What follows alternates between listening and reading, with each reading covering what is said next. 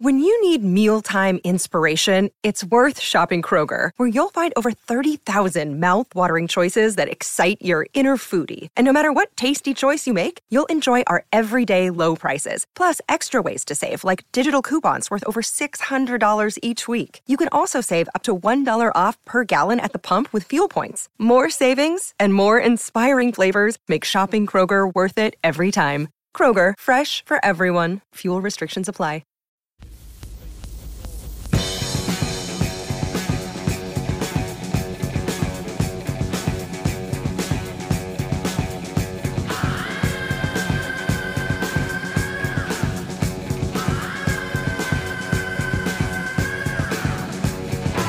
Ladies and gentlemen, boys and girls, welcome back to Basketball Conference, the ACC Football Podcast. My name's Joey Weaver. He is Mike McDaniel. Mike, a little bit of a uh, special episode here. Got to talk national title game. Got to talk some mailbag questions. Uh, how are you? You ready to go? Ready to go, man. Ready to go. It is Friday morning, January the eighth. So we are getting close, closer and closer as we go to uh, the national title game on Monday. Let's start there, Mike at oh let's see what time it, it'll be at. I'm very prepared as you can tell. Uh, Yeah. 8 o'clock on espn the number three ohio state buckeyes taking on the number one alabama crimson tide from hard rock stadium in miami gardens florida. Spread is eight points in favor of the alabama crimson tide. Uh, total is 75 uh, mike do you have like a real good sense for this game? You know what you're doing here I don't see any reason why I should pick against Alabama. I mean, it's been kind of my pick for a while now to win the national championship game. And Ohio State surprised me with how they played against Clemson in the Sugar Bowl, certainly. Um, I, I just, I look at the playmakers for Alabama and I look at the offense, and then I, I look at what Ohio State did against Clemson, and they were really, really good up front. Offensive line was outstanding. They ran the ball really well. Alabama's had their issues on defense, which does give me a little bit cause for concern. But I look at this game from a high level. I look at everything Alabama has offensively, and I feel like they can make enough stops defensively um, where if this gets high scoring, you're still going to favor Alabama. And to be honest with you, I'm not sure Ohio State's defense, or any defense for that matter, can really slow down Alabama. I mean, Najee Harris is probably one of the best running backs in school history, which I, they got a lot of good ones, but he is right up there. I, I wouldn't put many ahead of him. i was gonna say that's saying a hell of a lot with alabama Yeah, and like he wasn't even a Heisman finalist. Seriously, I mean, he is so he's such a good player, and historically at Alabama they've been really good at running back, and he's right up there. And that's before you factor in DeVonta Smith and uh, Forristall the tight end, and everything Mac Jones has been able to do. And hey, uh, by the way, it, it sounds like Jaylen Waddle, and I don't know if this is gamesmanship. I guess we'll find out. Jaylen Waddle might be a game day decision, according to Nick Saban. So Mhm, he's been mhm. practicing, and if he's anywhere close to healthy, then best of luck. that makes a difference yeah I mean, he probably would have been the guy that would have been a Heisman finalist if it weren't for him getting hurt early in the year with his start and how how he played early. So this is just a ridiculous offense, and I, I don't know if Waddle will be healthy or not, but that's just another guy you got to prepare for if you're Ohio State. So I just at a high level, I think Alabama's offense is too good, and even if you know Ohio State moves the ball up and down the field on the Crimson Tide, I just I don't like Ohio State or any team for that matter in a shootout with this Alabama team. Yeah. I really don't.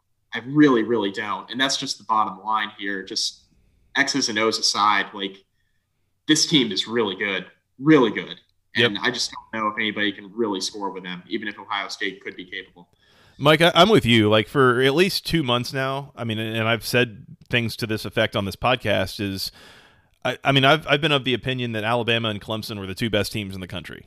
Um, now, Clemson obviously got blown out here by Ohio State, but I, I, I was saying, you know, a couple months ago, I was like, I wouldn't be surprised if Alabama was like a double digit favorite in the national title game over whoever they play.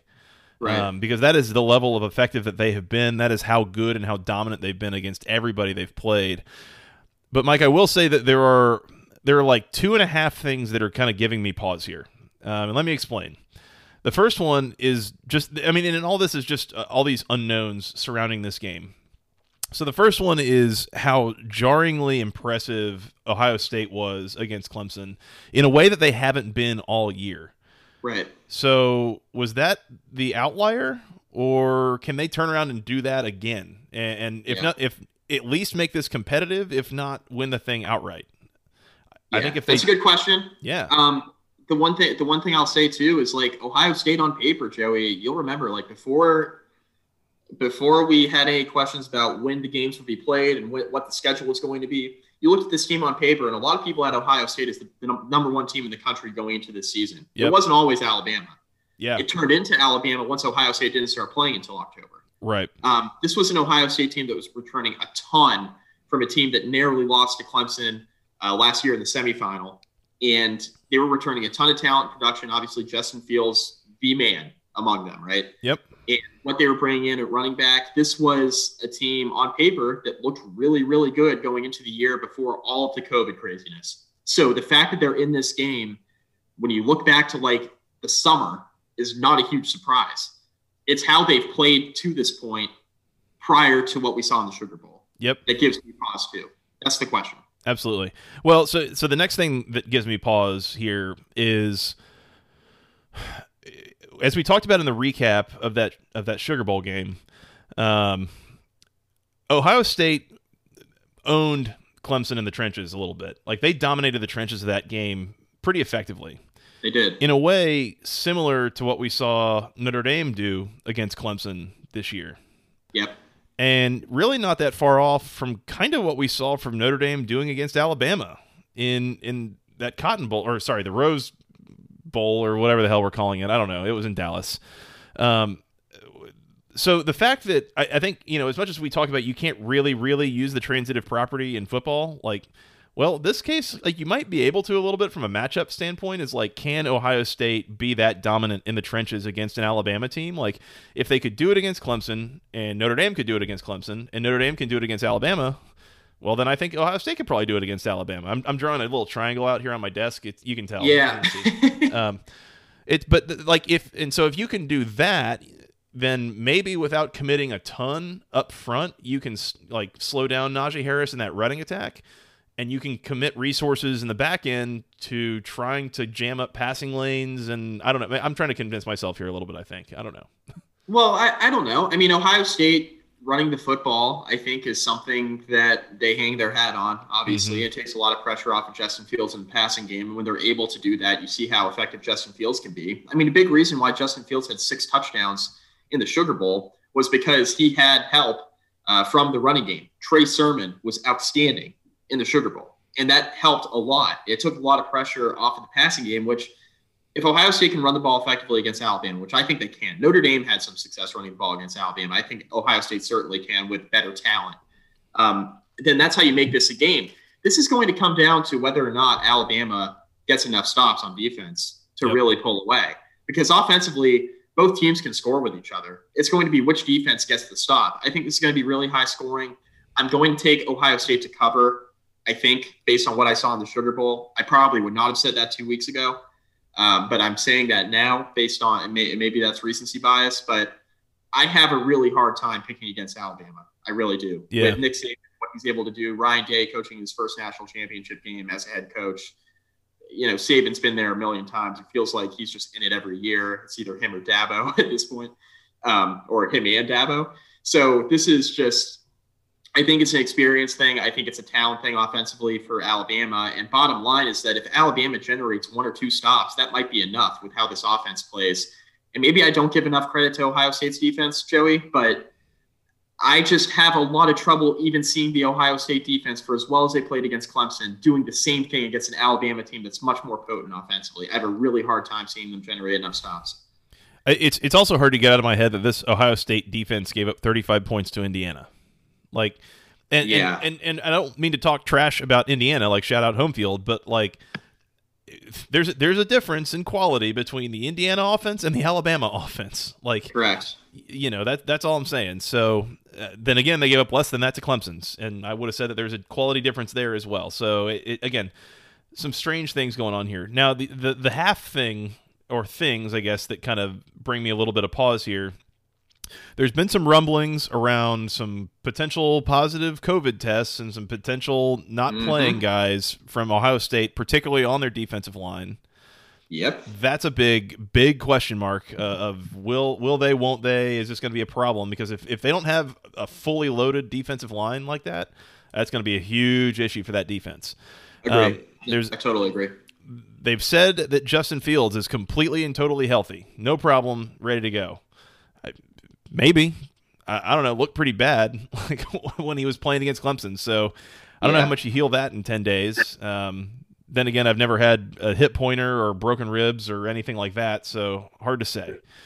Um, Charlie hasn't put you in that position at this point. No, not yet, not yet. It's a matter of time. It's a matter of time. Right. He's a, he's it a little is. bit of a uh, a thrill seeker, we'll say. Mike right. um, likes to climb things, but anyways. No. Um, Alabama's offensive coordinator has taken a head coaching job at Texas. Um, I, I, I assume he's still focused on this game and game planning and all that, but you know, Texas I could see taking a little bit of his attention, if not more. Um, that's a that's an important, big, difficult mess of a job. Um, right. Like, there's a lot that goes on here that I, I, just I don't I don't know. I'm I'm uncomfortable with all the unknowns around it in, in terms of trying to bet this. Um, if I have to make a pick right now, I, I guess I'm going to go with my gut and say what I've said the whole year, and I'm going to go with Alabama. I think they can win this pretty comfortably again, there are things that give me pause. We saw like you know the teams that have come closest on Alabama are Georgia in the first half because they had an absurdly dominant defense that was able to get stops, and Florida who was able to keep up in a shootout. And Ole Miss hung around for a little bit. And Ole Miss, yeah. Well, not a little bit, a lot of it. I mean, it was like the fourth quarter got a little wonky for them, but they hung around for that better part of like three quarters. It never really felt like they were going to Alabama was going to lose that game, but Ole Miss just like kept scoring points. I was like, oh my god. Right. Yeah. No. And that's that's the thing. Yeah. Downfield passing game, out, explosive offense, all that. So I think Ohio State can do those things. I just we, we've only seen it once. Yeah. Really, and I just I don't know. I'm just not ready. Um. Yeah. Not a talent thing. Like they're talented. It's just yeah. whether or not they can do this consistently, which was the question we had going into the Clemson game. It's a bigger question going against a better team in Alabama. Yeah. Uh, actually, I think my wife is going to like me for this because I tend to be a jinx on a lot of these things. But uh, give me Alabama minus the eight. Uh, I, I, think Alabama wins in, in a uh, blowout or in a, in a double digit fashion, but time will tell. Um, Ohio State. I'm going Ohio State plus eight and Bama outright. Last question I have on this game for you, Mike. Um, something to think about. In in the really in the Nick Saban era, is there a time that you can think of where Alabama has been like what we'll call the quote unquote good guys? Like has gotten national you know, like you, you, get the feeling that you know just college football fans in general are kind of cheering for Alabama over whoever they're playing. No, uh, uh, with the exception of 2012 against Notre Dame, because everybody hates Notre Dame. Okay, that's fair. Um, and, and for what it's worth, I've cheered for Alabama on a time and occasion when they've played Georgia, so there's that. But like that's again, that's right. very specific. That's not like you know college football fans at large. Right. Uh, so my question is, does it feel like that almost might could be the case with this game in this spot? With the way that the Big Ten handled football this fall and the way that it was all so catered to Ohio State, and it kind of feels like Ohio State, like there's there's a point like it feels like they should get what's coming to them almost, or or like you know like there's I don't know if there's like a full like deservingness maybe with this season in Ohio State. Is it? Do you get any sort of vibes like that? Yeah, and it's not Ohio State's fault really, but it's being eh. directed at Ohio State, right? It's not like, not their fault. It's here i mean this has been a big ten bungling from the start right? Like this has been a giant disaster and ohio state's players catching covid i'm not about to assign blame for people getting sick during a pandemic uh, but i will assign blame to the big ten for trying to be all high and mighty pretending like player safety was at the forefront of their thinking back in the summer when in reality they were just trying to posture and then when the rest of college football was playing games and Big Ten was losing money, that's when they decided as as presidents they were going to get together and figure out a way to play the college football season.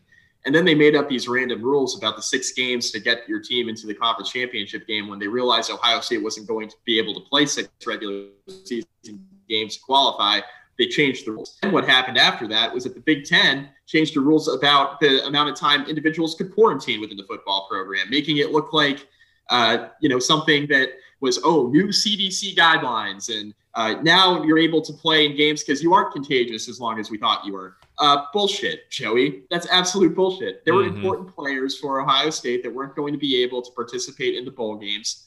They knew it. The Big Ten knew it. And so they ratified for the second time ratified their rules to make sure that Ohio State was put in the best position possible. Yeah. So I just, I'm with you. I mean, Alabama, they, they got the good guys vibe going in this football game without doubt. Yeah.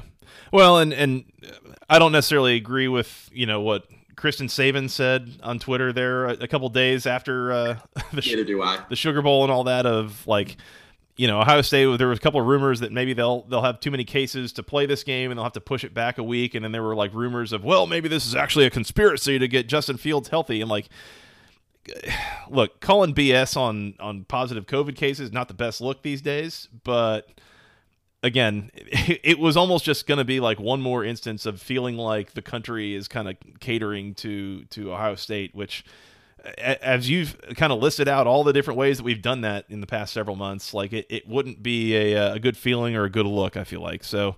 Right. It does sound like they are going to play this game one way or the other, um, and unless there is some drastic uptick in cases, I guess on one side or the other, to where it just wouldn't be a competitive game or a fair game. Um, but yeah, I don't know. It just it is an interesting thought to think that at some point now, 12 years in, and how many national titles in? I guess this would be number six for Saban. Um, yeah. That, that maybe somebody somehow some way Alabama actually could be the good guys here. Um, that's kind of bizarre to think about. So, anyways, Very. Mike, anything else on this game before we move on? I think we're good. Let's keep going. We got some mailbag questions here. Uh, really appreciate everybody sending in what they sent in. Uh, we got questions over email, got questions over Twitter. Uh, let's start on Twitter. Uh, your future brother-in-law, Scott Savino, asks, hey. "What ACC school do you have a love-hate relationship with?" Uh, Mike, I think you've got one queued up here. I do. Uh, the answer is Clemson hmm. because hmm. I like to wager some hard-earned money on football games.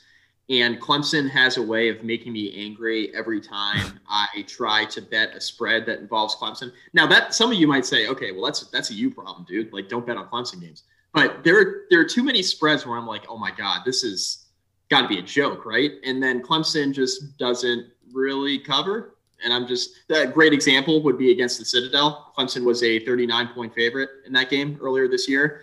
They went up 39 to nothing at halftime. They pulled all the starters and didn't score a single point the rest of the game. So, I mean, come on. Yeah. I mean, your backups should still score on Citadel. I mean, come on.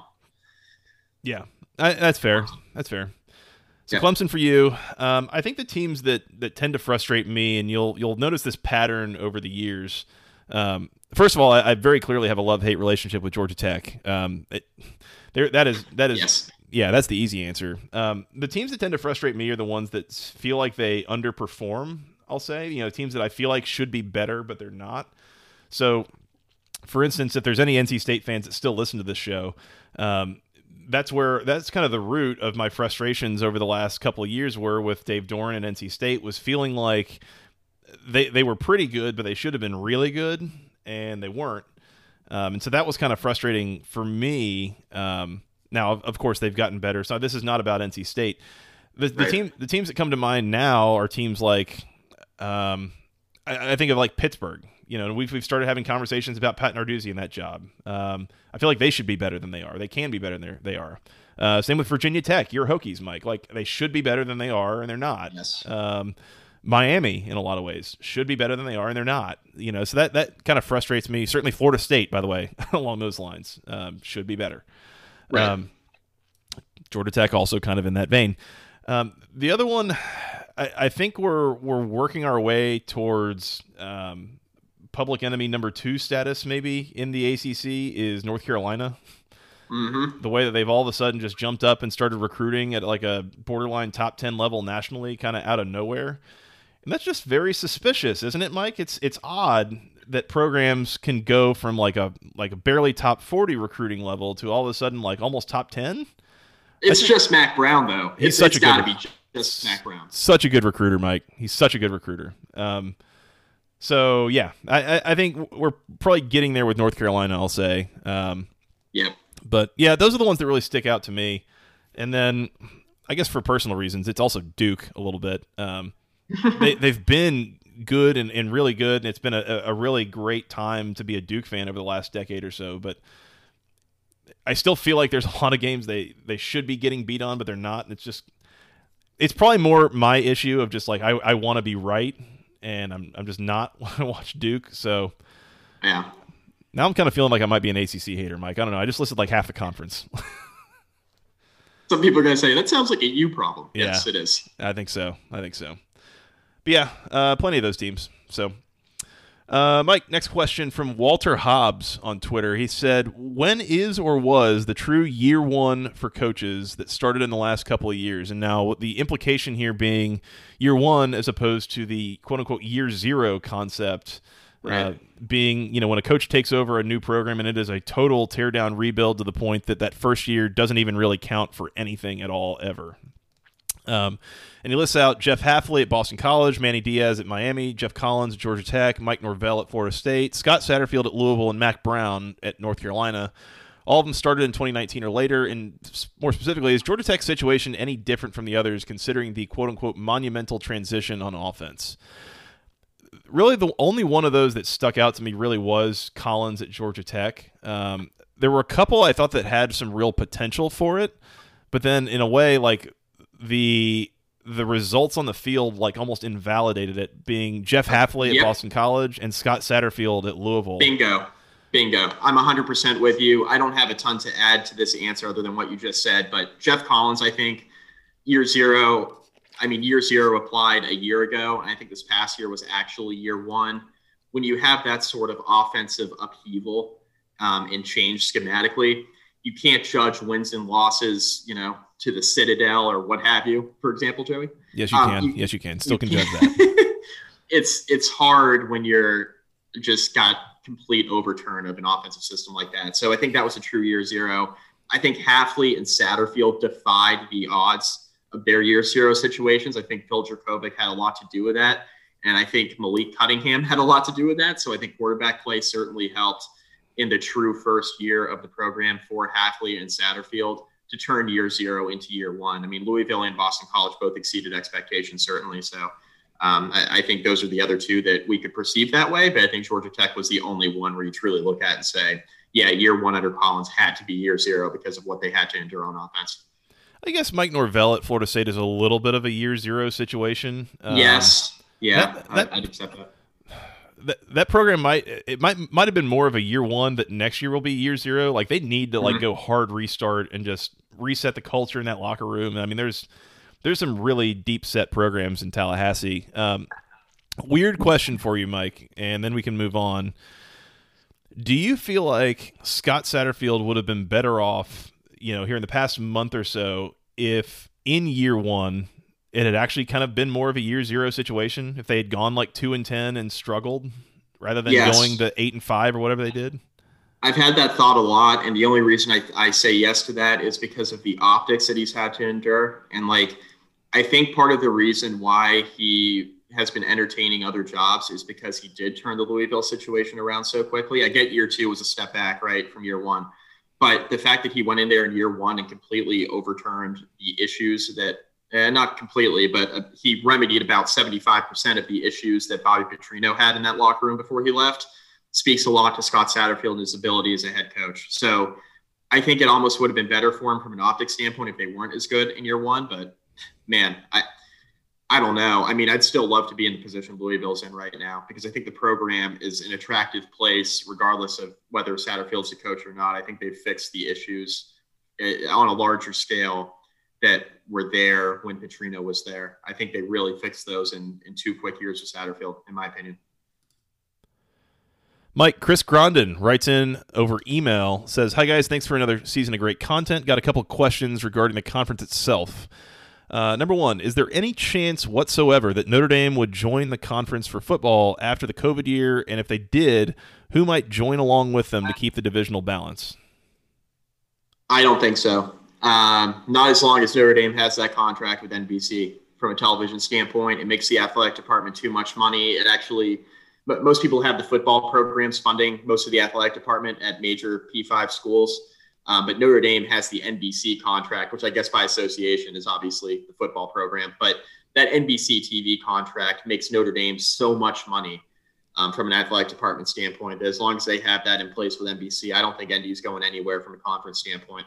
Yeah, I I think there is a small chance that you might be seeing like a little bit of a change of the tides. You know, with them seeing the benefit of being in a conference. You know, having yep. a consistent set of, of games to play and a consistent set of opponents and um, you know, then that you can use that to enhance your recruiting footprints, all that. Um, and then also, obviously, the way it leveraged, you know, having a conference championship game and using that whole structure, and uh, they got blown out in the conference championship game, but like, you know, made the playoff. Who's to say if they do that, if they're independent or not? I don't know if the strength of schedule's there. I don't know if you have a game against Clemson or not. I well, don't know. I will I will say real quick in regards to Notre Dame's schedule. I think the one thing uh, people have said, okay, do you go to a ten game conference schedule? It's been a big thing, a big topic of discussion given what we endured this year can we go 10 and 2, right? With 10 conference games, two non con games. Um, the 10 conference game format, I, I, actually think would hurt Notre Dame. Um, if they were to join the ACC, I think the eight and four would be better for them, right? Because yeah. then you can have Navy, you can have the rivalry with USC, you can schedule a Michigan or Michigan State or Purdue, and then you can have one random softy game, right? Yep. Outside of the ACC and conference play, if you were to join, so I think it would actually benefit Notre Dame to have that eight and four model because you keep some of those traditional rivalries. Um, because I think what we could end up seeing is if it went 10 and 2 and ND was part of the conference, you could see just Navy and USC being the two non-conference games every year, which would be fine. I mean, Notre Dame fans would be happy with that, but they like seeing those traditional rivalries with like Michigan, Michigan State, Purdue. Yep, and we're going to talk about scheduling here in a minute. Um, yep. Next question was was giving ACC Coach of the Year to Brian Kelly deserved? Not doubting he did a great job, but there were coaches that led their teams to outperform expectations more than Notre Dame. Would you have given Coach of the Year to Brian Kelly, Mike? Um, I think I would have. The only other guy who I would look at from, oh my God, he really outperformed expectations was Dave Doeren. I think Manny Diaz was a good candidate until he got blown the hell off the field by North Carolina. Yeah. Uh, Notre, Notre, Dame exceeded expectations and they made the playoff. Um, beating Clemson and South Bend, I think, clinched it for Brian Kelly. Um, so I think that was kind of the determining factor there. But I, I think the one guy I probably would have given it to if it wasn't Brian Kelly would have been Dave Doeren. Yeah. Yeah, Dave Doeren's the other name that came to mind that I honestly would have probably been my pick. Um, again, I don't hate NC State. I, I, you know I love Dave Doeren. Who's to say? Um, no, I, I, probably would have made Dave Doeren the coach of the year based on recent track record and, and you know the way that they turned it around from last year and all that. Uh, fought through quarterback injuries and, and everything else they had to deal with. Um, the other, the only other name that stuck out that was like a maybe was Brian Kelly, not Brian Kelly, sorry, uh, was Jeff Hafley. Um, but but that I think that kind of sputtered off towards the end of the year. Boston College was kind of outperforming them, you know, their recent uh, performances earlier in the year, but I think later in the year, you know, to finish six and five, like that's really not that far off from what they've been doing in recent years. So I think at that point, I'm probably not giving it to Jeff Hafley. Um, but he was another guy that mid midway through the year thought he was a real candidate as well. Yeah. Next question. What are your thoughts on the success or enjoyability of ditching the divisions for this season? I know a lot of fans enjoyed having a different slate of opponents and might like more of that going forward. I mean, I I'm with them. Like I I think it helps when you know you're seeing teams that you don't usually see. Um, I think it kind of speaks to the broader scheduling element we were just talking about with Notre Dame, right? I think there's more ability to schedule conference teams and, and more crossovers when you're able to have like a 10 game conference schedule, for example, with two non-conference games. Then you have that opportunity without, you know, completely ditching the divisions, right? Um, you can still have the crossover games. I hate the permanent crossovers, right? Um, I think if schools want to do it, great, do it. But I don't see why Georgia Tech has to play Clemson every single year. And I think most Georgia Tech fans would agree with that. Preach. So yeah, so like I, I don't love that. I don't love that Virginia Tech has to play Boston College every year. Like I'd like to see a team other than Boston College. There's no reason to have that as a permanent crossover. I don't really understand that either. So I, I think there are things that you can tweak, right? Um, and if they went to a 10 and 2 format from a conference non-conference standpoint, I think that would be I, I think schools would be open to it, truthfully, um, because I'd rather see a couple additional conference games rather than seeing, you know, Liberty on the well, Liberty's been better this year, but like Middle Tennessee on the schedule for Virginia Tech or Richmond or someone like that. I'd, I'd like to see other schools in the ACC instead. I think it would bring more fans to the stadiums too across across the conference. Yeah, and again, we're going to talk about scheduling here in just a minute, but I, I would be kind of shocked if if the ACC went to a ten game conference schedule without the whole country going to like a thirteen game regular season of some sort. Um, so for what that's worth, um, I, I, I, am like you. I've, I've been a fan of it. You know, Georgia Tech this year played at Syracuse. They played at Boston College. They played at NC State. Um, I don't know when the last time would have been that they would have played all three of those teams. I don't think they ever have played all three of those teams in the same year. Um, and that's just off the top of my head, you know. So that's I think that's a big positive. I, I think back to the times, Mike, before Syracuse and Pittsburgh and Louisville joined the ACC, and we still had Maryland. Uh, that throwback. Right. But it was when it was a 12 team league and you had the eight conference games, and what it was was a six plus two. So you'd play um, five teams in your division. You still had the permanent crossover, if I'm not mistaken. And then you also had two other games rotating between the other five teams in the other division where you play Team A at home uh, and Team B on the road one year, and then the next year you play Team B at home and Team C on the road, and it would kind of just work through that way. Um, because it's kind of ridiculous at this point, Mike, that there's seven teams in the Atlantic Division, and Georgia Tech plays Clemson every year, and then they play the other six teams every six years, like once. I mean, right. The fact that you can have a whole like a redshirt senior that never plays one of these teams is crazy. Um, so it's definitely something that in, encourages more rotation. You know, more. Uh, you know, changing up the way that you know these schedules are drawn up on a year-to-year basis, I'd be a big fan of. Um, obviously, we've talked about in the past um, different scheduling models. And again, we're going to get into that here in just a minute. But I know Bill Connelly's uh, pods model is, is, pretty effective. But I think there's a few different ways to do that. So um, again, we'll come back to that. Finally, from Chris, lastly, I know it's already been mentioned somewhat, but what is the new ACC commissioner, Jim Phillips, going to be able to do for ACC football? Will he be more focused on elevating the profile of the conference or working on improving policies such as player compensation? ACC Network. Mm hmm. Shout it from the heavens, baby. Get that bad Shout boy on Comcast, please. And please, for the love of God, put it on Comcast. So Scott and I don't have to spend money on YouTube TV for a subscription that we don't need. Or just like, you know, streaming it from semi-legal sources on the internet. Nobody does that. I would right? never. I would never encourage that. No, Nobody I've does never that. Done that before recently. Um, ACC Network. I, that's number one. I think name, image, likeness. I, I think that's going to end up being an NCAA thing, not a conference thing. But I think Phillips, given uh, his history with that, which I'm not as well versed on as I should be, admittedly. So I'll kind of do some research on what he's done for name, image, and likeness. But from what I understand, he's been a major proponent of that for athletes. So he is probably going to have a pretty heavy hand in the say, at least from a conference standpoint, and kind of voicing his opinion on it.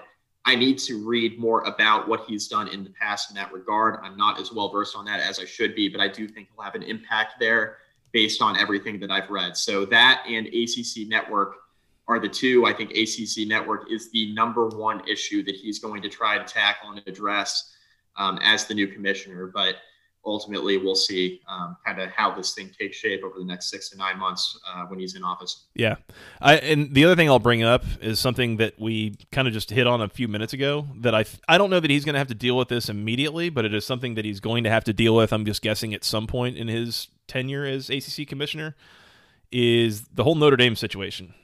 I think there will come a point that the ACC is going to try to strong arm Notre Dame into joining the conference for football. Uh, I, I think that's going to be a challenge, but I think that's going to be something that comes up during his tenure. And I don't know necessarily whether that works or doesn't. You know, will Notre Dame join or will they not? Obviously, lots of reasons not to for them. Um, but you know, the ACC can do things to to make things tougher for Notre Dame if they so choose, or um, you know, th- th- there's options there. I think that, that, they can pull some levers if they choose to to try to get Notre Dame in in with the conference. I agree. Um, Chris, great questions. Finally, last one he mentioned was departing quarterbacks and their transfer placements. Uh, so Chase Brice headed to App State. Hendon Hooker just announced yesterday he is headed to Tennessee. And then N'Kosi Perry from Miami. We don't have a destination for him. He just recently announced he was going to be transferring. Um, Mike, curious your take on those first two quarterbacks, and then where we think might uh, might end up with N'Kosi Perry. I think N'Kosi Perry is probably heading to a G five. Um, probably, yeah. I I don't know where the transfer portal is a crazy place, but I think he's got the talent to play at the FBS level still. He could potentially make an FCS move similar to what Quincy Patterson did transferring to North Dakota State. I think that's a great fit for Patterson, but I don't know if Perry will be up for that. I think he may just stay at the FBS level and just go to a smaller school than Miami. I would not anticipate a Power Five move, but maybe I'm wrong about that. We'll see. I, who knows? There's a million elements at work here with that. There is one Power Five school that sticks out to me, and really there could be a couple, but typically when these guys transfer, they want to go back to home. Uh, you know, go closer to home. Perry is is from Ocala, Florida, which is a little bit north of Orlando, so kind of mm-hmm. getting up uh, towards the northern part of the state, getting towards the Panhandle. Um, Mike, you know what program is real nearby and is going to be looking for a new quarterback going into next year? Florida State. Uh, no, that would be the Florida Gators.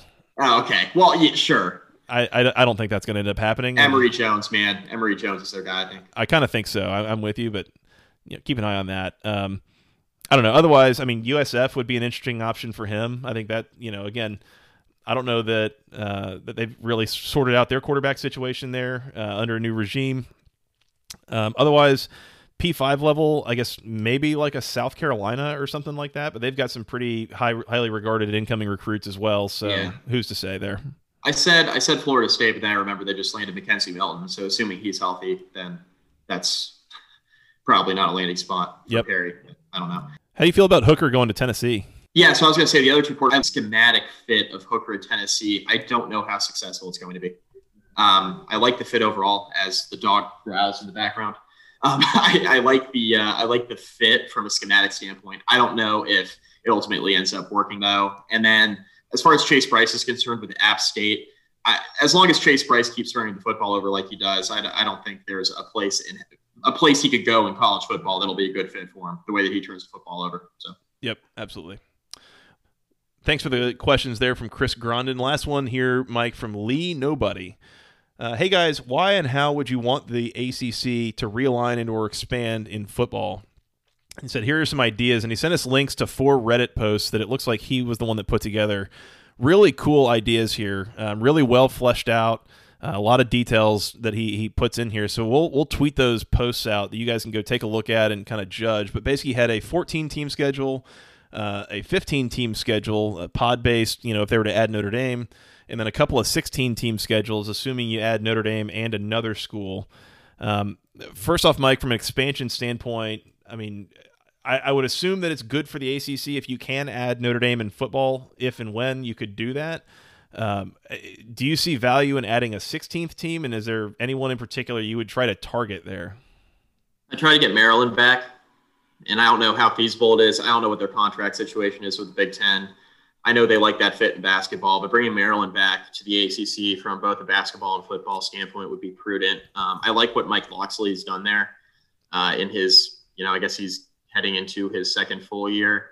Um, I, I, like what he's done there from a recruiting standpoint and what they've put out on the field. It's been an improvement in general for Maryland. Um, I don't know how successful that football program can be long term just because of some of the elements at play there. As basketball school, they have some decent facilities. I've actually been on their campus a good bit because um, of recruiting events for work and stuff like that.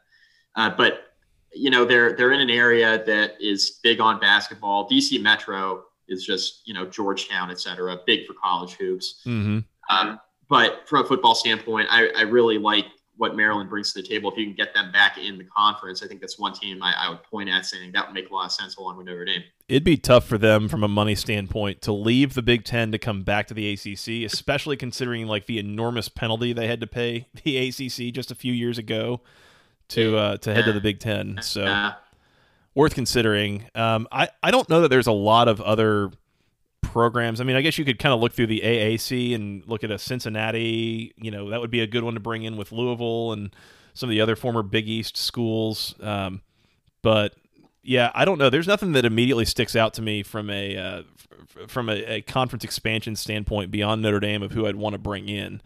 Um, I don't know that any of the you know directional Florida schools would make sense.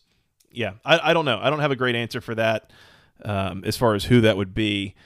But I think we can generally agree, Mike. I mean, something that that locks in fewer like written in stone opponents every year for each team and allows more rotation. Um, you know, again, the Bill Connelly pods model. If you've never seen it, basically it enables you to play the entire conference home and away in a four year span. Um, you basically would end up probably, I believe it's with three permanent games that you play. So, for instance, it would be like Clemson, Duke, and Virginia Tech, or something for for Georgia Tech, right? Um, and for Virginia Tech, it might be there Georgia Tech, uh, Virginia, and I don't know, take your pick, Boston College or something like that. You know, but then basically the rest of the conference rotates on a home and away basis every year and that leaves you with I believe either eight or nine conference games. I can't remember how exactly it works, but that was a big uh, a big thing that I'm a big proponent of, and I, I, believe in. I think that would be really good for the sport and for the conference. Yep, I agree with you. And as far as realignments, uh, it's something that we've talked about a little bit in the past, and we can probably dig in a little bit more here in the off season. But the obvious model would be probably just to put all the former Big East schools together in one division. Um, you've got Miami, Virginia Tech, Boston College, Pittsburgh, Syracuse, Louisville. Um, then maybe you throw in like Florida State or something. And then the rest of them are like kind of ACC OGs uh, with Georgia Tech, Clemson, Duke, North Carolina, Wake Forest, NC State, uh, right. Virginia. Is that right? I don't know. I feel like I'm missing somebody in there, but apologies if I did. But yeah, I mean, I think that would be, I think that would be a cool option. But I think there's others you could do as well from a regional standpoint, or again, trying to keep rivalries together standpoint, or you could even just throw out divisions altogether and just kind of go from a uh, divisionless standpoint, really. Yeah. No, I agree with you. It'll be interesting to see, like, if they ever went that route, what that would end up looking like. Yeah. All right. That does it for listener questions here. Thanks again to Walter Hobbs, Scott Savino, Lee Nobody, and Chris Grondin for sending in all those great questions. It served for a lot of really good discussion fodder here as we start working our way into the offseason. And once again, those are some things that – a couple things there that we could probably dive into pretty deeply uh, at some point during the offseason if we got a little more time and can talk more in uh, some some less certain kind of just speculation kind of things. Um, so I, I, think that'll be some things we can come back to here in the next few months. So keep it tuned here. Uh, for those still listening, Mike did have to take off. Uh, we're trying to record here in the middle of a, a workday, and he had a, a, meeting he had to run to. So uh, we're going to go ahead and just jump out of here without him this time you guys can find us on Twitter. Uh, I am at FTRS Joey. He is at Mike McDaniel VT, and together we're at BC Podcast ACC. Also at BC Podcast ACC on Instagram. So come check us out there. Uh, you can find us on iTunes, Google Podcasts, Stitcher, Spotify, Breaker, the Overcast app, wherever fine podcasts are sold for free. And of course, as as Chris Grondin and Lee Nobody did, uh, we also had a great email from Keith Derrick here recently. Uh, shout out to him. We weren't able to get to it on this podcast, but uh, really good response to our, our Clemson discussion recently. You can send us an email with all those things to the longest email address known to man, basketball conference podcast at gmail.com. Nailed it. Thank you. Thank you. Uh, and you can also find us on Facebook, facebook.com slash basketball conference. Rate and review. Find all of our podcasts there. And of course, go uh, go check out Homefield. Support them, homefieldapparel.com. Some of the internet's premier, premium, comfortable, good looking, vintage, licensed collegiate apparel. Uh, several ACC schools already on there. And if, if, if your school isn't on there, hey, go ask your school. Why are you not on here? Why are you not partnering with Homefield Apparel? They do a great job. Uh, make sure you use promo code GOACC at checkout for 20% off your first order. That is homefieldapparel.com. Uh, cannot recommend them highly enough. Thank you for your support of not only this podcast, but also of those folks, uh, Connor and the gang up in Indianapolis. They do a phenomenal job. So go support them, check them out. Once again, GOACC at checkout. Uh, that'll do it. We're going to come back here and probably recap the national title game a little bit, but more more importantly, we're going to do a full on recap of the season. Talk about you know what did we get right, what did we get wrong. Uh, probably do a little bit on the way in the way of players of the year, coach of the year. Um, you know maybe an, an all ACC team that we put together. So keep it tuned here. There's lots more content coming your way, even as we get into the off season here within ACC football. But until then, for Mr. Mike McDaniel, I am Joey Weaver. Thank you guys so much for listening. Enjoy the national title game, last game of the year before we get into that offseason. We will talk to you again soon. And until then, go ACC.